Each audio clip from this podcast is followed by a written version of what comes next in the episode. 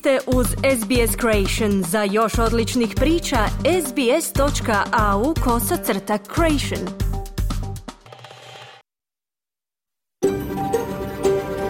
SBS, a world of difference. You're with SBS Croatian on mobile, online and on radio. Vi ste uz SBS Creation na svojim mobilnim uređajima na internetu i radio.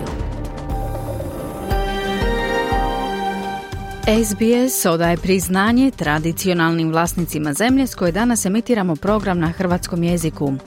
Ovim izražavamo poštovanje prema narodu Vurunđari Vojvurung, pripadnicima nacije Kulin i njihovim bivšim i sadašnjim starješinama.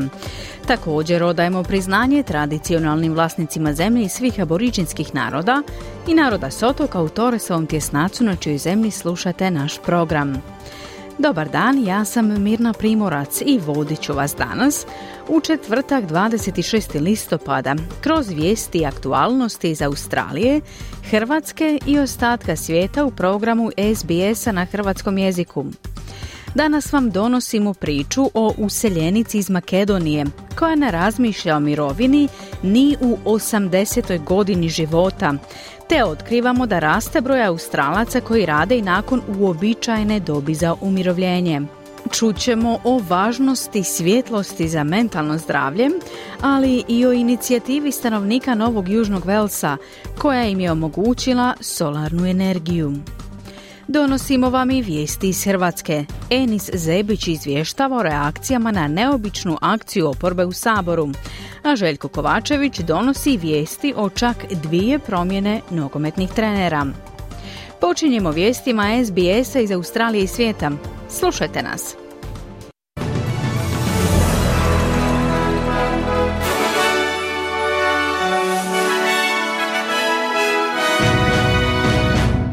U današnjim vijestima poslušajte. Australija i Sjedinjene američke države najavljuju mjere jačanja regionalne sigurnosti. Novi predsjednik zastupničkog doma konačno je izabran u Kongresu Sjedinjenih američkih država. Vatrogasci su uvjereni da mogu zaštititi grad Taru na jugu Queenslanda od požara koji je već odnio jedan život.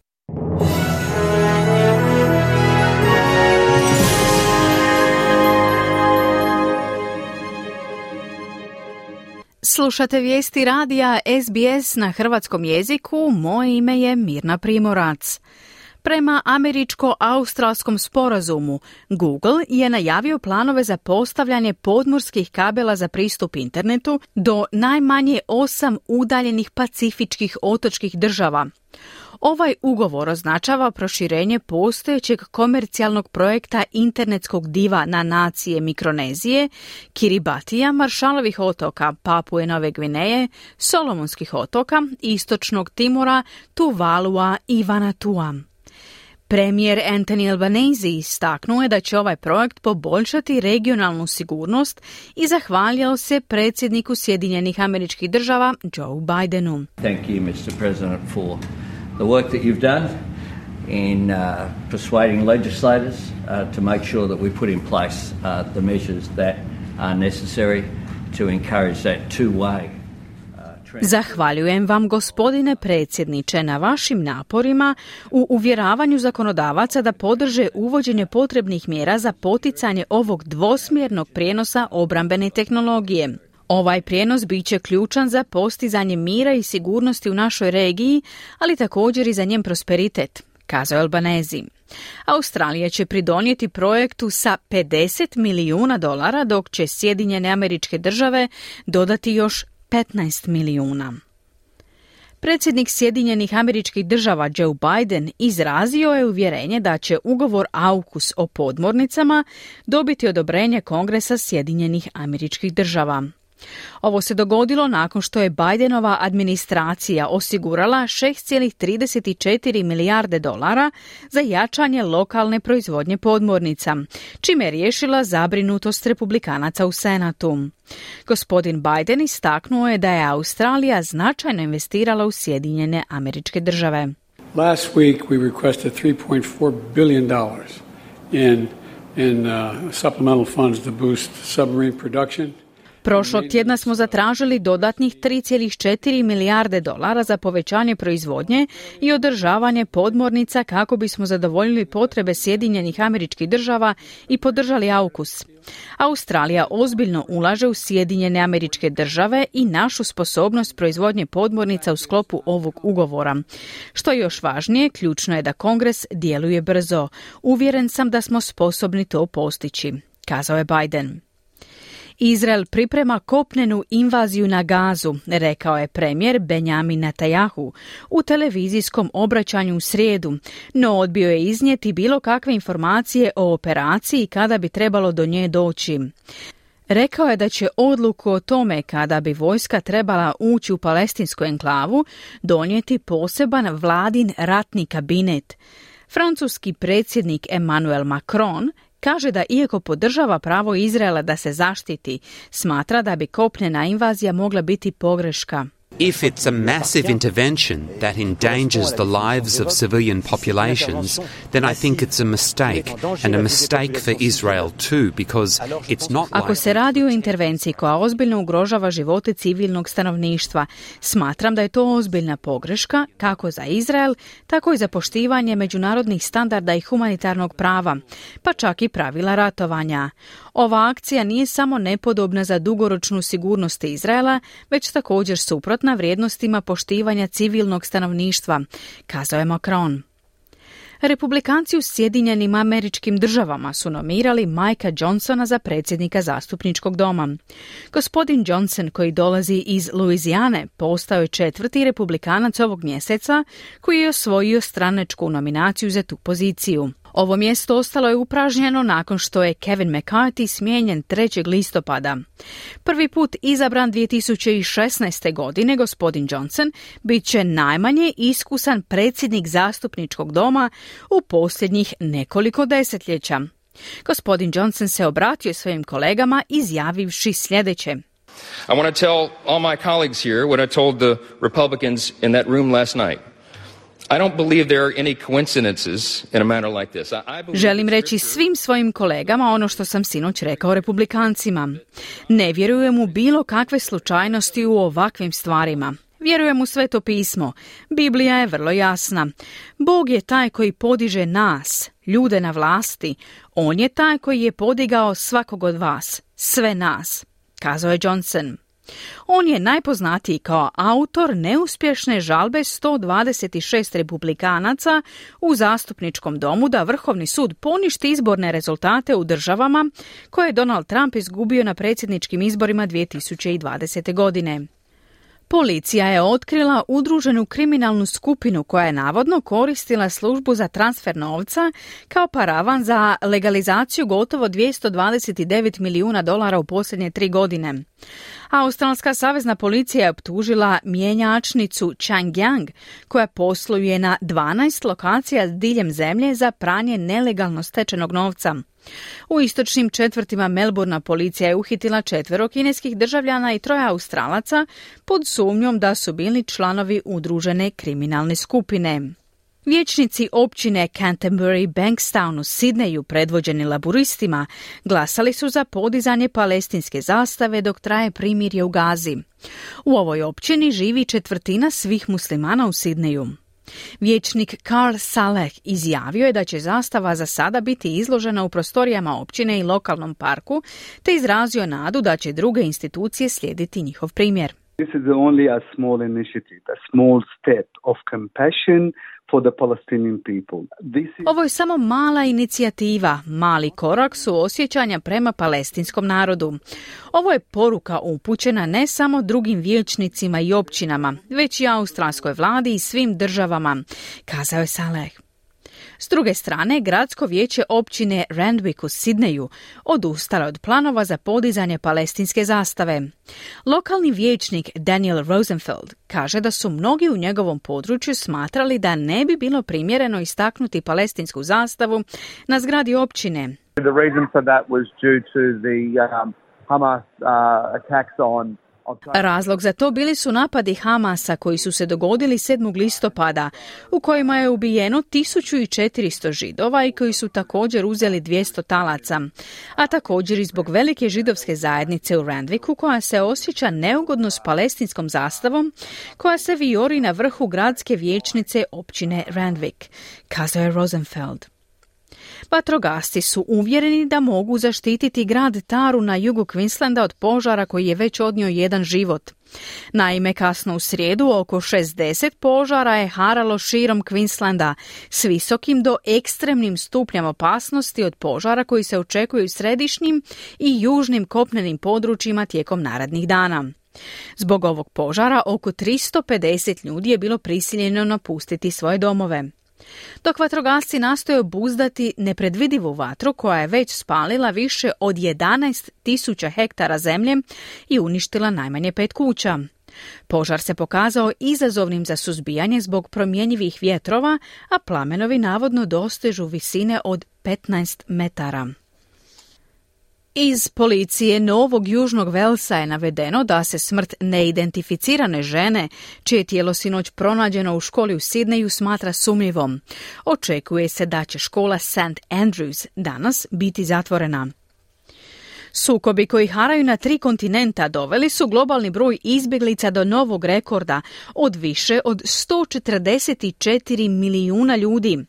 Agencija Ujedinjenih naroda za izbjeglice UNHCR izvješćuje da taj broj ne obuhvaća ljude raseljene zbog trenutačnog sukoba između Izraela i Hamasa. Tijekom prvih šest mjeseci ove godine čak 1,6 milijuna ljudi diljem svijeta podnijelo je zahtjev za azil, što predstavlja najviši broj u posljednjih 12 mjeseci prema podacima UNHCR-a. Sukobi u Sudanu, Demokratskoj republici Kongo, Mijanmaru i ruski rat protiv Ukrajine doveli su do najvećeg broja raseljenih osoba ove godine.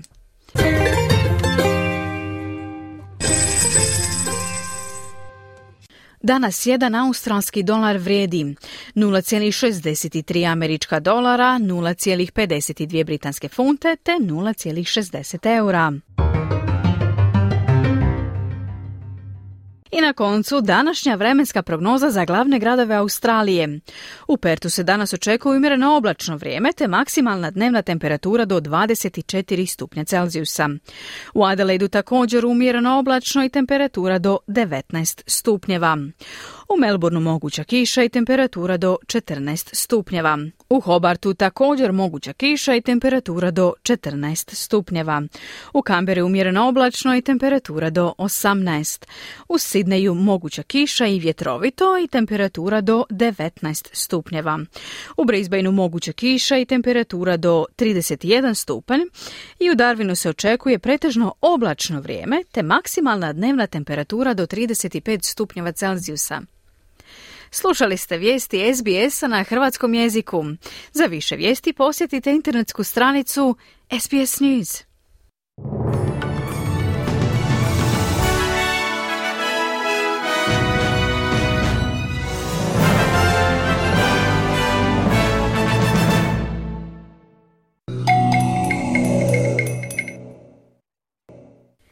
Vi ste uz SBS na hrvatskom jeziku, ja sam Mirna Primorac. Na redu su vijesti iz Hrvatske. Ne stišavaju se reakcije na akciju dijela saborske oporbe da u utorak lupanjem o saborske klupe onemogući premijera Plenkovića u podnošenju izvještaja Saboru o radu vlade. U Zagrebu i Rijeci održani skupovi potpore Palestini. Osude inicijative sinskog gradonačelnika iz populističke oporbene stranke Most Mire Bulja da se radi zaštite od irregularnih migranata organiziraju seoske straže. Osuđena je još trojica od osam navijača koji su na utakmici Dinamo Gorica u subotu pjevali ustašku pjesmu. Više detalja u izvješću Enisa Zebića iz Hrvatske. Premijer Andrej Plenković i dalje je ljut jer je dvadesetak oporbenih zastupnika utorak, umjesto da slušaju kako se u izvještaju Saboru hvali uspjesima vlade unazad godinu dana, lupalo o klupe. Formalno to je bilo zbog toga što HDZ-ov potpredsjednik Sabora Željko Reiner, koji je vodio sjednicu, nije dao oporbenom zastupniku Marijanu Pavličeku da obrazloži svoj zahtjev za stankom, već je dao riječ Plenkoviću. Saborske službe u srijedu su rekli da su klupe oštećene tamo gdje sjedi tih dvadesetak zastupnika koji su, kako tvrde, najžešće lupali, iako izgleda da neki od njih nisu ni bili na sjednici. Kako god, premijer Andrej Plenković dan kasnije. Oni su htjeli oduzeti pravo hrvatskoj javnosti i saborskim zastupnicima da čuju ono što je vlada radila, dakle to je prva politička poruka. Druga je da su poslali poruku rušenja ugleda hrvatskih institucija, a osobito najvišeg predstavničkog tijela, da su poslali poruku hrvatskoj javnosti kako žele kaos i anarhiju. Odgovara Sandra Benčić iz oporbenog zeleno-ljevog Možemo. Njegov bahatluk i bezobraština jučer je do izražaja došla u punoj mjeri i sada naravno krivi koga god stigne za to što mu se dogodilo u parlamentu. Arsen Bauk iz oporbene socijaldemokratske partije. Kolega Reiner se u jednom trenutku iz potpredsjednika Sabora pretvorio u predsjednika kluba HDZ-a, a sjednica Sabora se pretvorila u sjednicu kluba zastupnika HDZ-a. Zato su dobili odgovor.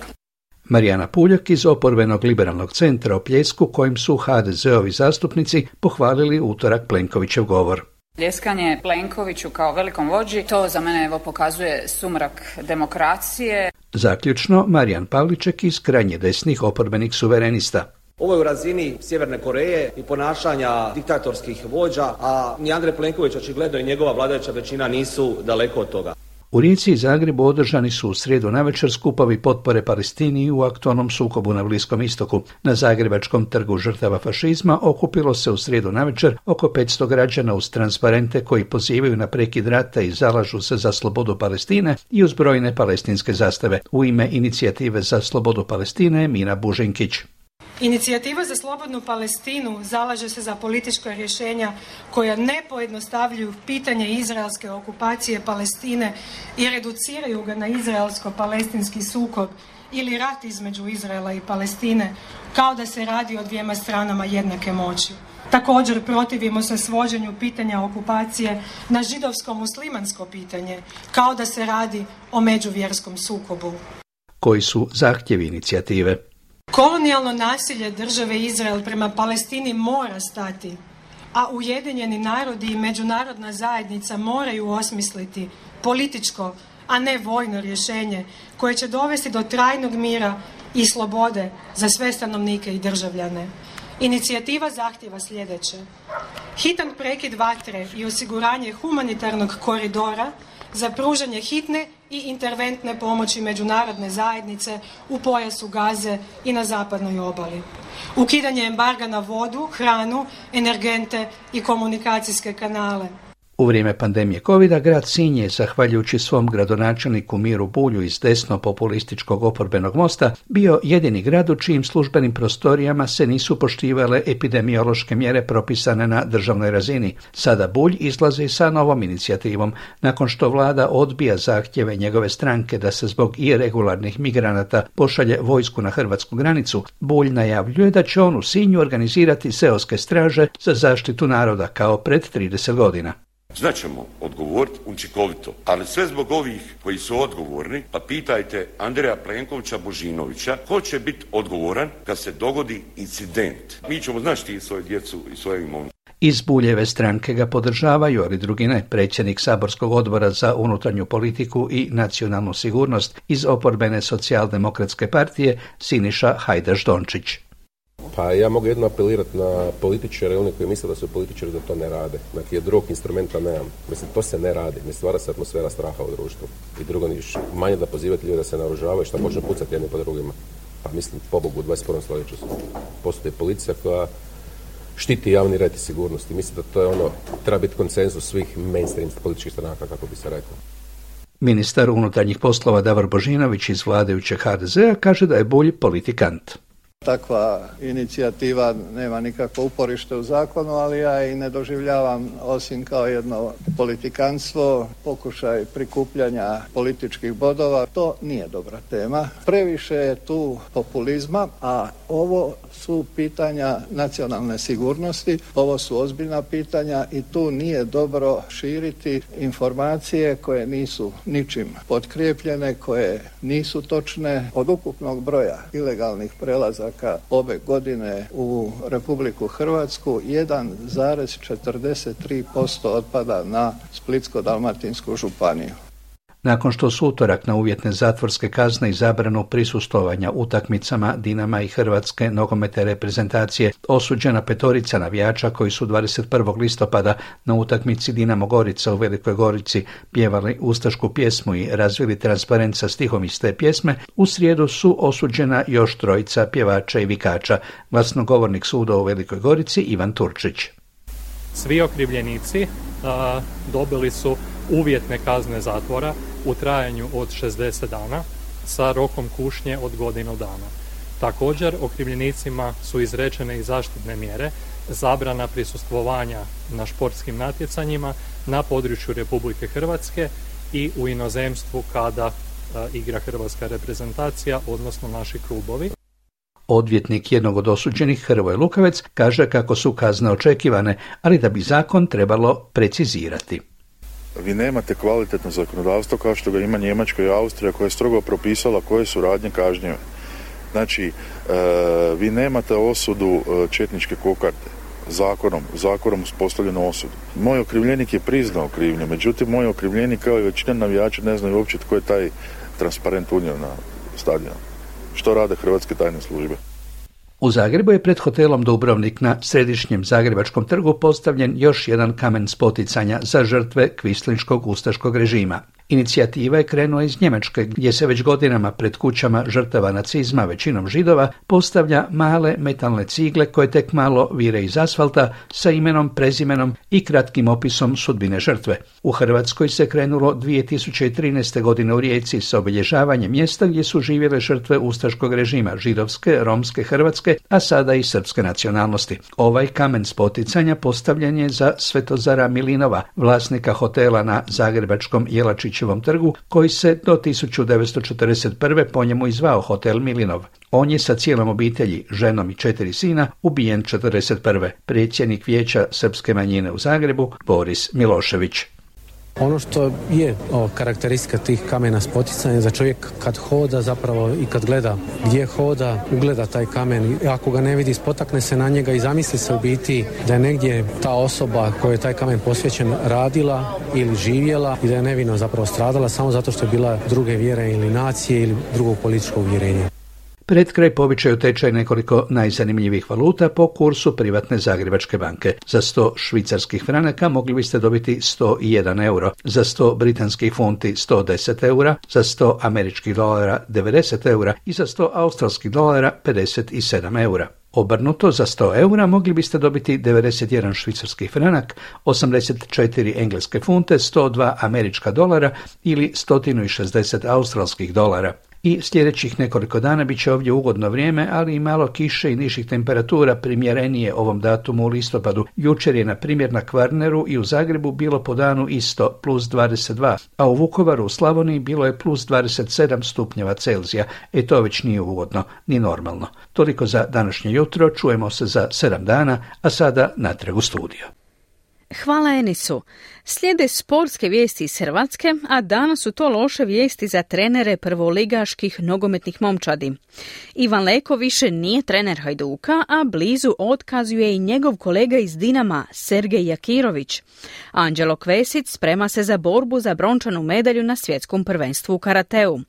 Počelo novo prvenstvo u NBA ligi. Javlja Željko Kovačević. Čak tri poraza u posljednje četiri utakmice uzdrmala su poziciju trenera prve momčadi Dinama Sergeja Kirovića i svi su mišljenja kako trener Hrvatskog prvaka nema pravo na pogrešku u susretu trećeg kola C skupine konferencijske lige koje momča Dinama igra s češkim sastavom Viktorije Plzen u četvrtak na Maksimiru. Ne mislim da, da će mi biti posljedna utakmica. Pa kakav bi ja bio čovjek kad bi tako razmišljao pesimistički. Znači, mi se normalno pripremamo za utakmicu, svjesni smo mi svega, ja sam isto svjestan svega.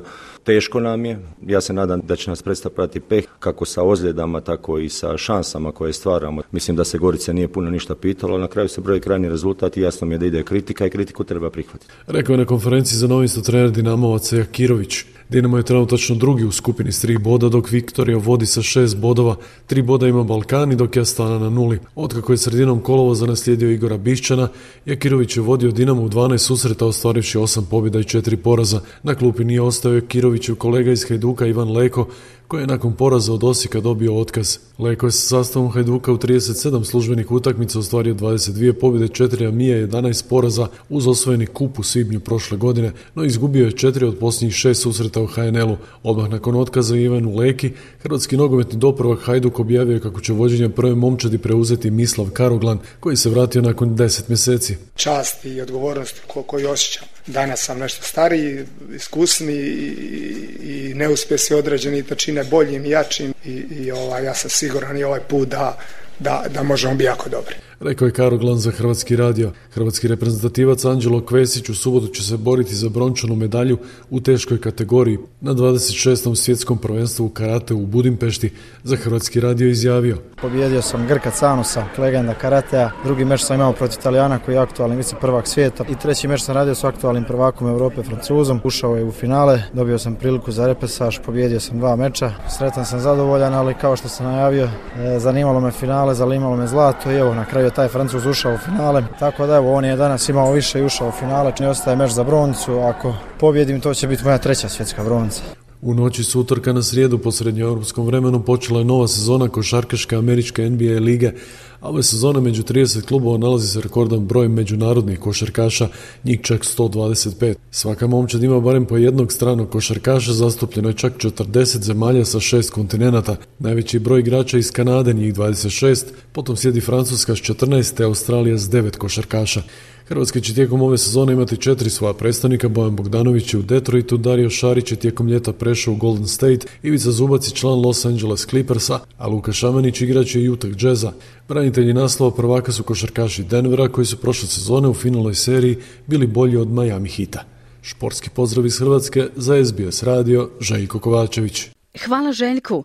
I bilo je to sve u vijestima za danas. U drugom dijelu programa donosimo vam priču o useljenici iz Makedonije koja radi iako je napunila 80 godina i otvaramo pitanje rada u poznim godinama čemu se okreće sve veći broj Australaca. Prije toga ćemo govoriti o inicijativi jedne lokalne zajednice i solarnoj energiji te o važnosti dnevne svjetlosti za zdravlje. Slušajte nas! Vi ste uz SBS na hrvatskom jeziku, ja sam Mirna Primorac. Dok se Australija priprema za prijelaz na obnovljivu energiju, neki se stanovnici udružuju kako bi stvorili vlastitu energetsku infrastrukturu. Stanovnici Bannistera u Novom Južnom Velsu se nadaju da će ovim projektom educirati druge o obnovljivim izvorima energije. Prilog Kire Hain pripremila je Ana Solomon. Dmitri Taylor je uzgajivačica ovaca u Benisteru, stotinu kilometara sjeverno od Kambere. Ona kaže da ju je vjetroturbina koja baca sjenu na njezin posjed nadahnula da uloži u lokalni solarni projekt. The community is owning it. It's not some big foreign company that we actually get to be owning this project and driving this project. Zajednica je u posjedu tog projekta, a ne neka velika strana tvrtka, poručila je Taylor. Solarna farma u gradu Goulburnu je u vlasništvu 300 lokalnih stanovnika okupljenih u skupinu pod nazivom Community Energy for Goulburn. Podpredsjednik te skupine Ed Suttle kaže da će se farma sastojati od maksimalno 4500 solarnih panela, čime će postati prva takva australska solarna farma kojom upravlja zajednica. Satel kaže da se skupina okupila nakon osam godina planiranja i konzultacija, nezadovoljna nedjelovanjem tamošnjih vlasti. People who were fed up with the apparent lack of activity at state and federal level about developing renewables. Ljudima je dosta očitog nedjelovanja na državnoj i saveznoj razini po pitanju razvoja obnovljivih izvora energije, zaključuje Sattel. Trenutačno diljem Australije postoji 145 skupina za energetski razvoj pod vodstvom članova zajednice, a što je trostruko više u odnosu na 2015. Australija trenutačno broji 3 milijuna krovova sa solarnim panelima. Carl Tideman je viši istraživač klimatskih rješenja pri Australskom klimatskom vijeću. On kaže da je svaki oblik obnovljive energije velika pobjeda za klimu, bez obzira radi li se o velikom projektu zajednice ili samo o nekoliko solarnih panela na vašem krovu. Currently the grid uh, is still um, on average majority produced by fossil fuels and so they're producing lots of emissions. Trenutačno se mreža još uvijek uglavnom oslanja na fosilna goriva i stoga proizvodi puno emisija štetnih plinova. Kada dolazi do velike solarne proizvodnje, oni elektroni koji se proizvode za stvaranje električne energije su u biti Nula emisija, minus emisije koje su potrebne za izgradnju solarnih panela i njihovu ugradnju i slično, no govorimo o vrlo niskim emisijama, s usporedbi s fosilnim gorivima. Dakle, ovo je velika pobjeda za klimu, poručuje Tideman. Doktorica Gabriel Kuiper je stručnjakinja za distribuirane energetske resurse pri Institutu za energetsku, ekonomsku i financijsku analizu. Ona kaže da solarna energija može biti jeftin i učinkovit izvor energije u bilo kojem razmjeru. People are only being paid a small amount to export to the grid, um, whereas of course it costs you a lot um, to import from the grid. Ljudima se plaća samo mali iznos za izvoz u mrežu, dok vas naravno vrlo skupo košta uvoz iz mreže. Dakle, to je razlog zašto toliko kućanstva postavlja solarne panele na svoje krovove. Trenutačno vi možete postaviti solarni sustav na vašu kuću i ta će vam se investicija isplatiti za tri godine. To će vam biti od koristi budući da plaćate samo solarni sustav. Ne morate u tolikoj mjeri koristiti lokalne stupove, tako da se vaši troškovi za korištenje energetske mreže smanjuju kada postavite solarni sustav na svoj krov, ističe Kuiper. Vlada Novog Južnog Walesa je dala projekt Goulburn Community Energy bespovratna sredstva u vrijednosti od 2,3 milijuna dolara. Sattel kaže da se dio novca ulaže za obrazovanje drugih zajednica. Part of that money is to fund a knowledge sharing document when we finished. Dio tog novca je namijenjen za financiranje dokumenata za razmjenu znanja kada okončamo s postavljanjem projekta, što je predložak za bilo koju drugu zajednicu diljem zemlje da učini ono što smo mi učinili, naglašava Sattel. Vlasnici farme se nadaju da će do konca ove godine uspjeti prodati struju prikupljenu od svojih solarnih panela. Taylor kaže da jedva čeka vidjeti hoće li i drugi gradovi slijediti sličan energetski model. I really hope that this model can be expanded and I feel like this project in particular is paving the way. Doista se nadam da ovaj model može biti proširen i imam osjećaj da ovaj projekt utire put drugima, na posljedku je izjavila Taylor. Čuli smo Anu Solomon s prilogom Kire Hain. Nastavljamo zdravstvenom temom. Dokazano je da jednostavno povećanje izloženosti svjetlu tijekom dana i smanjenje izloženosti noću čini ljude manje osjetljivima na mentalne bolesti. Nova studija o obrazcima izlaganja svjetlu otkriva njegov utjecaj na mentalno zdravlje. Prilog Ome Belo. Svjetlo ima značajan utjecaj na naše mentalno zdravlje. Najnovije istraživanje Instituta za mozak i mentalno zdravlje sveučilišta Moneš otkriva da povećana izloženost umjetnom svjetlu tijekom noći povećava rizik od psihijatrijskih poremećaja. Studije ističe i da povećanje izloženosti dnevnom svjetlu može smanjiti rizik od psihoze. Profesor Sean Kane, voditelj istraživanja, naglašava da suvremeni načini izloženosti svjetlu štetno utječu na ljudsko tijelo. In general, we, we spend too much time indoors, and, and that's bad for a couple of reasons. Uh, one is our, our daytime light exposure is Općenito provodimo previše vremena u zatvorenom prostoru, što je štetno iz više razloga. Jedan od njih je da je naša dnevna svjetlost znatno slabija nego što bi trebala biti. Također, noćna izloženost jakom svjetlu prilično je intenzivna u našim domovima, gdje koristimo snažna svjetla i gledamo u mnogo uređaja, kazao je Kane. Ova najveća svjetska studija o izloženosti svjetlu proučila je oko 87 tisuća individualnih obrazaca izloženosti svjetlu, prateći koliko su ispitanici bilo izloženi jakom svjetlu tijekom dana i noći. Istraživači su zatim povezali te obrazce s vjerojatnošću razvoja različitih psihijatrijskih poremećaja. Otkrili su da postoji 30% povećanje rizika od depresije kod osoba izloženih velikoj količini svjetla tijekom noći, dok je rizik smanjen za 20% kod onih izloženih istoj količini svjetla tijekom dana.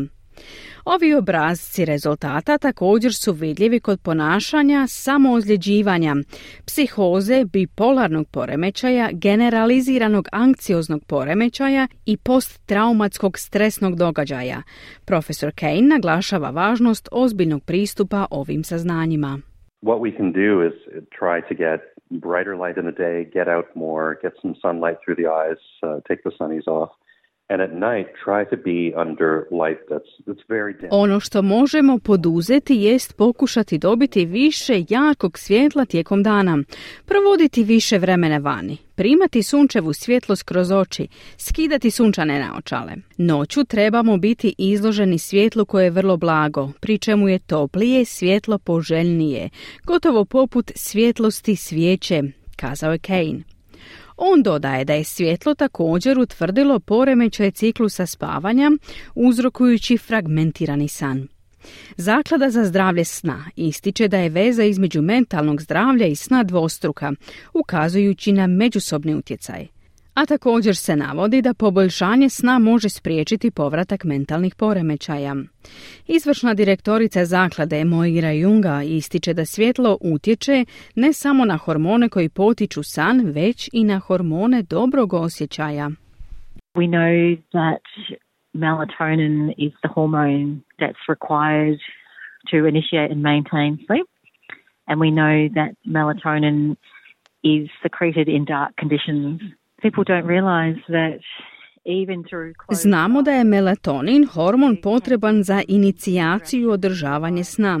Također, melatonin se luči u mraku. Ljudi nisu svjesni da čak i kroz zatvorene oči može doći do interakcije svjetla s mozgom i moždanim procesima. Tijekom dana boravak na svjetlu povećava razine serotonina, hormona za dobro raspoloženje i sreću, kazala je Junga. Profesor Kane naglašava važnost poduzimanja jednostavnih koraka za poboljšanje mentalnog blagostanja. There's a really simple message for people, and that is to get bright light in the day as, as much as you can, have as much darkness at night as you can, uh, but also keep it regular. Imam vrlo jednostavnu poruku, a to je da se ljudi tijekom dana izlažu što jačem svjetlu, a noću održavaju tamo koliko god je to moguće, ali da održavaju redovitost.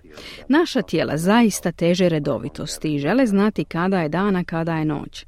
Stoga, ako smo svjesni toga, možemo razvijati bolje navike koje nas čine općenito zdravijima, ne samo što se tiče mentalnog zdravlja, već i dugovječnosti i općeg zdravlja. Na posljedku je kazao Kane.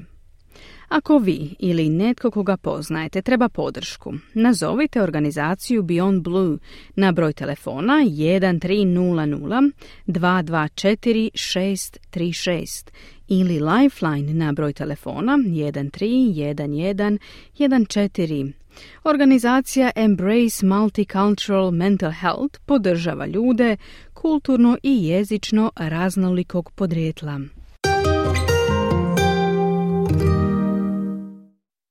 Bio je to prilog Ome Belom.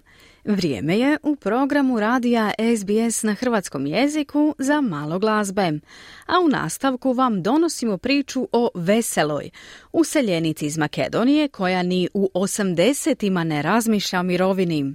Ostanite uz program radija SBS na hrvatskom jeziku.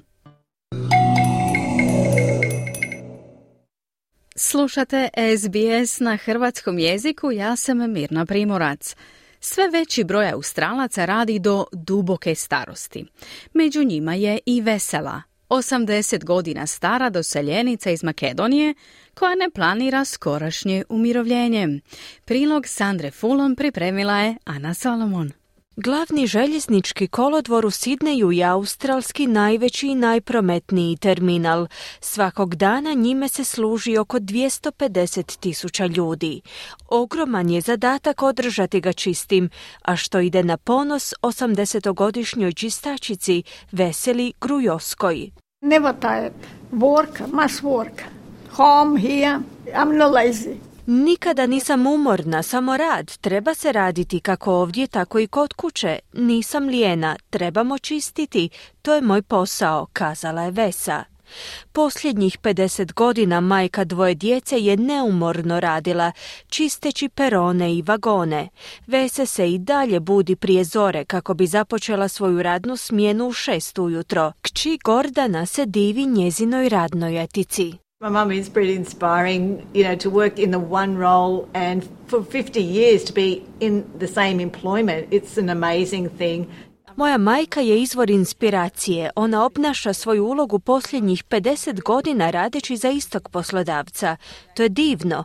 Vrlo sam ponosna na svoju majku. U sve te godine rada možda je imala dva ili tri božića slobodno. Ona je vrlo rijetko uzimala bolovanja i drugi vrlo teško slijede njezin primjer, izjavila kći Gordana. Kako Gordana pojašnjava, na kolodvoru su nazvali kolica za prtljagu po njezinoj majci u čast velikoj radnici. Luggages around here at Central Station from the country trains to enforce for the passengers and uh.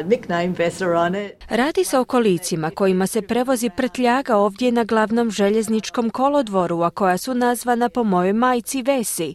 Prekrasno je to što se njezino ime nalazi na tim kolicima, a čime se ponose svi članovi naše obitelji, pojašnjava Gordana. Vesa nije jedina migrantica čija priča nadahnjuje ljude diljem Australije. Ona je rođena 1943. godine u malom makedonskom selu u obitelji zemljoradnika. It was very rural and they had no money. And my mum had to stop going to school about 14 years old because her parents didn't have money for a book or pen or paper. To je bilo vrlo udaljeno selo i njezina obitelj nije imala novca. Stoga je moja majka bila primorana napustiti školu u dobi od tek 14 godina, budući da joj roditelji nisu imali novca za knjige i ostale školske potrepštine. Majka mi je tada trebala raditi na poljoprivrednom imanju, a što je bio vrlo težak život, zaključila je Gordana. Gospođa Grujoska se doselila u Australiju 1970. godine sa svojim suprugom i dvoje djece i u početku je radila u jednoj tvornici, no kako kći Gordana naglašava, okolnosti su se promijenile nakon nekog vremena po dolasku u zemlju. She got divorced in 78, so then she was left by herself with two small children and virtually no money. 1978. se razvela i tada je ostala sama s dvoje djece i bez novca. Sjećam se da mi je davala 20 centi džeparca kako bih si kupila jabuku u školi, prisjeća se Gordana. Međutim, posao na glavnom željezničkom kolodvoru je za obitelje značio financijsku sigurnost i kako Gordana tvrdi, majčina marljivost se vrlo brzo isplatila. Mum saved up for a mortgage. She got a mortgage. She paid off the mortgage as quick as she could. Uspjela je uštedjeti dovoljno novca za polog za kupnju kuće. Otplatila je hipoteku što je brže mogla i istovremeno je pokrivala troškove hrane i našeg školovanja, prokomentirala je Gordana. Vesa je sve to uspjela ostvariti s tjednom plaćom od 25 dolara. S ograničenim znanjem engleskog jezika, Gordana kaže da joj je majka preživjela crpeći fizičku i mentalnu snagu. My mum's a wonderful role model. You know, she's gone to work every single day in her 50 years. Moja majka je sjajan uzor. Svakoga dana, punih 50 godina je odlazila na posao s velikim entuzijazmom pa čak i tijekom godišnjih odmora je žarko željela raditi. Čak i kad bi bila kod kuće, bavila se vrtlarstvom, prisjeća se Gordana. Grujoska je među sve većim brojem Australaca treće životne dobi koji se zadržavaju na tržištu rada. Prema podacima s kojima raspolažu u Saveznoj vladi u 2021. godini, više od 600 tisuća radnika na tržištu rada je bilo u dobi od 65 godina naviše, potvrđujući udvostručenje tog broja u posljednjih 20 godina. Vlada je ovog tjedna uvela zakon koji osobama treće životne dobi i veteranima omogućava da zarade više prije no što se to ogleda na njihove isplate mirovina. Od siječnja iduće godine maksimalno ograničenje bonusa za rad poraslo bi na gotovo 12.000 dolara. Carmelo Ferraro iz organizacije New South Wales Trainlink toplo pozdravlja radnike treće životne dobi. We definitely would like to have more vessels around 100%. Željeli bismo vidjeti povećanje broja radnika treće životne dobi. Naša organizacija ne diskriminira ljude u odnosu na njihovu dob. Ako ste fizički u mogućnosti odraditi posao, tada ste više nego dobrodošli u našu organizaciju, naglašava Carmelo. Grujoska je ovog mjeseca proslavila 50. godišnjicu svojeg rada. Upraviteljica organizacije New South Wales Trainlink, Debbie Yee, je kazala da Vesa u svojoj 80. godini života uvelike pridonosi organizaciju kojoj marljivo i predano radi. Vessa's work ethic is an inspiration to the younger generation because she shows that you can have a dedication to a job no matter how long you've been in it. Vesina radna etika je izvor inspiracije za mnoge mlađe generacije, budući da ona svojim primjerom želi poručiti da možete biti predani radnom mjestu bez obzira koliko dugo radili na njemu. Kada bismo imali više radnika sličnih veseli, to bi uvelike promijenilo kulturu na tržištu rada. Smatram da bi svaka organizacija bila sretna s takvim radnicima, izjavila je Ji. Kći Gordana, koja također radi u agenciji vlade Novog Južnog Velsa za promet, kaže da radna etika njezine majke ostaje nepokolebljiva, unatoč tome što ona sada ima troje unučadi. This Christmas mum's working. She's working Christmas Day, Boxing Day, New Year's Eve and New Year's Day. I ovog Božića moja majka će raditi. Ona radi sve Božiće i nove godine. Da nam nije bilo naše majke, imali bismo posve drugčije živote. Ona je vrlo pametno odlučila preseliti se u Australiju u potrazi za boljim životom. I upravo je to promijenilo tijek naših života na bolje, zaključila je Gordana. Grujoska je kazala da još uvijek ne planira umirovljenje. I love my job. I want to clean. I know like retire. Volim svoj posao, volim čistiti i ne želim se umiroviti jer smatram da sam dobra radnica, na posljedku je izjavila vesela. Čuli ste Anu Solomon s prilogom Sandre Fulon. Približili smo se kraju današnjeg programa, pa je i vrijeme za kratki podsjetnik na vijesti dana.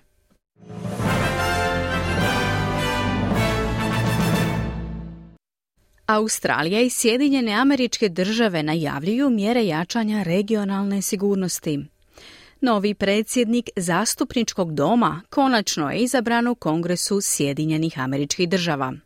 Vatrogasci su uvjereni da mogu zaštititi grad Taru na jugu Queenslanda od požara koji je već odnio jedan život. U Zagrebu i Rijeci održani skupovi potpore Palestini.